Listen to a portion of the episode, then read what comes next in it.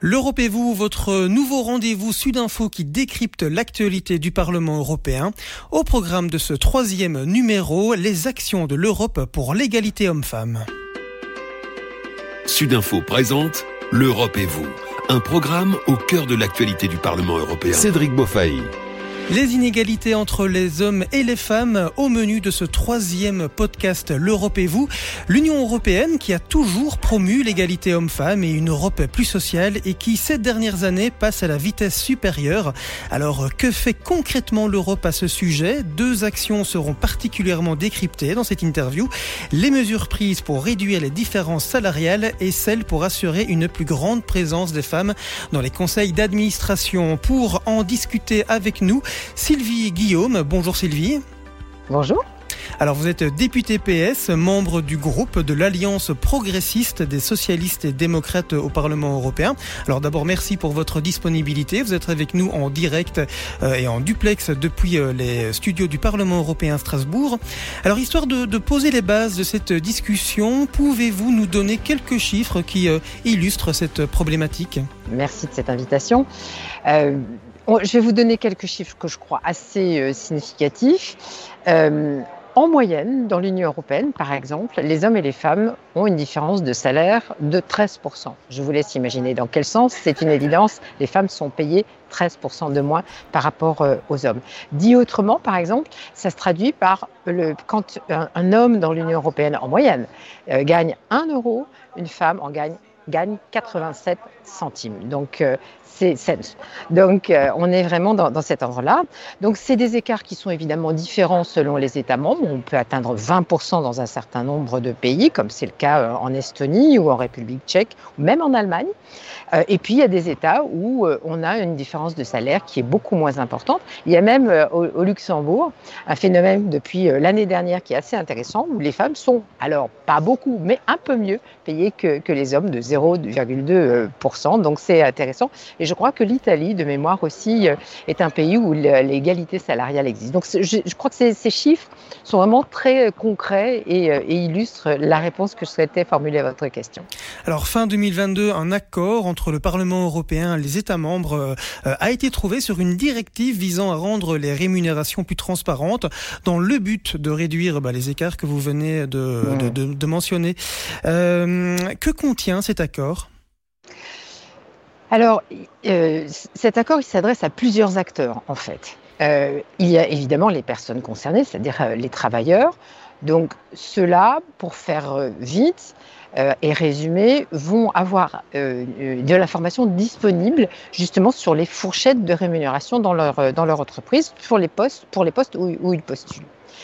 Et il y aura donc des données différenciées, hommes-femmes, qui, qui seront disponibles pour eux. Pour les entreprises, ça se traduit de la manière suivante. Euh, pour les employeurs de plus de 100 personnes, alors ça c'est une petite victoire du Parlement européen puisqu'on nous proposait plutôt euh, au-delà de 250 employés. Donc pour dès qu'on a 100 employés dans une entreprise, il faut, il y a une obligation euh, de signaler s'il y a un écart de rémunération entre les hommes et les femmes dans, dans l'entreprise. Et si cet écart est supérieur à 5%, sans justification, eh bien, il y a des mesures concrètes, correctives qui doivent, être prises. Et pour que ces mesures correctives soient prises, eh bien, il y a un troisième acteur qui sont les États membres où il y a euh, la possibilité de poser des sanctions dès lors que cette différence est, trop importante. Voilà, donc tous ces acteurs euh, collaborent d'une certaine manière euh, autour, de cette, autour de ce texte. Et ces sanctions dont vous parlez, ce, ce serait quoi comme sanctions? C'est des sanctions financières notamment. Alors question euh, peut-être toute bête, mais euh, on, sait que la question des salaires c'est parfois tabou dans nos sociétés. Euh, est-ce que vous pensez réellement que les entreprises vont accepter facilement de rendre publiques ces informations au niveau du, salaire? Il est clair que c'est, sans être un tabou, c'est vrai que c'est quelque chose dont on ne parle pas vraiment beaucoup. Il y a une certaine forme de réticence. c'est d'ailleurs ce qui nous a été opposé pour essayer de, reculer ce texte. Ils ne font pas de gaieté de cœur, mais comme il y a des sanctions, je pense qu'il faut acquérir une sorte de, euh, je dirais, de, philosophie générale dans nos sociétés qui font qu'on lutte contre les inégalités et c'est prioritaire par rapport à un certain nombre de secrets ou de tabous. Alors en préparant cette interview, j'ai entendu certaines réactions du type oui mais dans le privé, parfois c'est aussi la capacité à négocier son salaire qui est important et que donc il faut aussi pouvoir récompenser euh, celui ou celle hein, qui arrive à négocier. Euh, vous réagissez comment quand vous entendez ça? Je dirais que ce n'est pas, antinomique d'avoir euh, des, phénomènes de, promotion et des, négociations individuelles ou collectives. Là, on parle d'autre chose. On parle d'un phénomène où euh, on a une inégalité et qui tente à se creuser, ou en tout cas dont on n'arrive pas à, réduire euh, l'ampleur. Donc c'est plus un phénomène de protection plutôt qu'un phénomène d'accompagnement de de la promotion.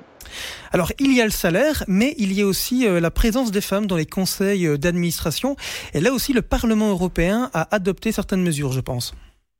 Oui, tout à fait. C'est un texte qu'on a appelé Women on Boards, euh, qui concerne les femmes donc dans les membres dans les conseils d'administration. Alors, en même temps, on, en parle maintenant et, on fait vite, mais euh, c'est un texte qui a mis euh, plus de dix ans à être mis au point par, euh, par différentes séries de parlementaires européens. Donc, entre la présentation du texte et, et sa réalité, il s'est passé beaucoup de temps. Globalement, pour être là aussi synthétique, le texte dit qu'il faut dans les conseils d'administration avoir 40% des postes qui sont réservés aux femmes pour ce qui, concerne les, conseils, les, postes non exécutifs et 33% pour les postes exécutifs. Parce que là aussi, dans la prise de responsabilité dans les conseils d'administration des grosses entreprises, il y avait une forme de réticence des femmes à, se mettre en, en circonstance, en, en, situation, et puis aussi euh, une espèce de mauvaise foi, on va dire, globale, euh, qui était de dire mais on ne trouve pas des femmes pour faire ce genre de choses. Donc moi je pense, et c'est assez partagé, c'est pour ça qu'on a réussi à faire ce texte, qu'il y a à la fois la disponibilité des femmes pour prendre des responsabilités dans les conseils d'administration, et qu'il faut effectivement aider à cette féminisation des conseils pour là aussi changer la culture aussi euh, de, l'entreprise et avoir une forme de, ce qu'on appelle les rôles modèles, c'est-à-dire d'avoir une, forme de d'appétence à avoir un modèle féminin aussi qui se propulse dans ce genre de, de fonction. Et là encore, il y aura aussi des, euh, euh, des sanctions dissuasives si jamais les entreprises ne respectent pas ces règles. Euh, en quelques mots encore, oui, puisqu'on a beaucoup parlé salaire et de présence dans les conseils d'administration, mais euh, quelles sont les autres mesures importantes que l'on pourrait citer ici, prises par le Parlement européen pour réduire les inégalités entre genres? Prise par le Parlement européen et prise aussi par la Commission, puisque vous le savez, c'est aussi la Commission qui lance les textes. Donc nous, on est un peu les lanceurs d'alerte vis-à-vis des inégalités euh, au sein du Parlement européen. Et euh, fort heureusement, même si c'est long, on arrive à nos fins euh, avec la Commission et avec les États membres ultérieurement.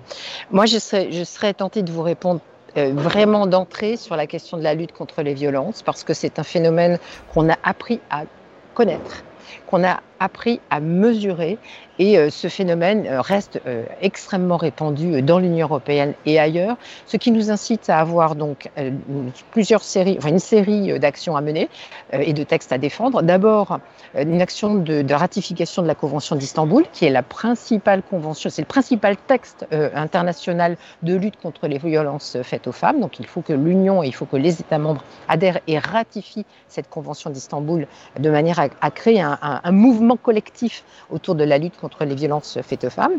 Mais il y a également, la, euh, et, et cette, pardon, j'ajoute que c'est particulièrement important parce qu'on pourrait se dire que ce mouvement, il est forcément positif euh, et vers le haut, mais il y a des États qui euh, sont en train de faire machine arrière sur leur, adhésion et sur la ratification de la Convention d'Istanbul, comme c'est le cas par exemple de, la Pologne. Donc il faut être très, très vigilant. Et puis en, dehors de cet aspect international, au plan européen, on a aussi en discussion et on a adopté une directive de lutte contre le, les, violences à l'égard des femmes et la violence domestique, qui est là aussi, je le disais tout à l'heure, est un phénomène très très important. Euh, il faut aussi que nous continuions de travailler sur l'équilibre vie professionnelle, vie privée, qui est là aussi quelquefois très déséquilibré euh, en défaveur euh, des femmes. Et je dirais que tout ceci est aussi euh, valable et possible parce que nous avons un moteur assez puissant, qui est la conviction évidemment d'un Parlement le plus progressiste possible euh, dans, euh, dans, ce mandat, mais aussi parce qu'on dispose d'une commission des droits des femmes et de l'égalité de genre au sein du Parlement européen qui est très active et qui demande, enfin qui est très punchy à l'égard des membres et des autres commissions pour arriver à, à développer ces, ces phénomènes. Donc voilà, de mon point point de vue vraiment les, les, les sujets majeurs que, que, nous avons envie de défendre au, au Parlement européen. Sylvie Guillaume, merci beaucoup. Merci pour votre disponibilité. Je rappelle que vous êtes député PS, membre du groupe de l'Alliance progressiste des, socialistes et démocrates au Parlement européen. Prochain épisode d'Europe et vous, on vous parlera notamment du chargeur commun. Philippe Lamberts, député européen écolo et membre du groupe parlementaire européen, euh, européen des Verts, sera notre invité. Merci beaucoup Sylvie. Merci à vous. Sudinfo présente l'Europe et vous un programme au cœur de l'actualité du Parlement européen. Cédric Beaufailly.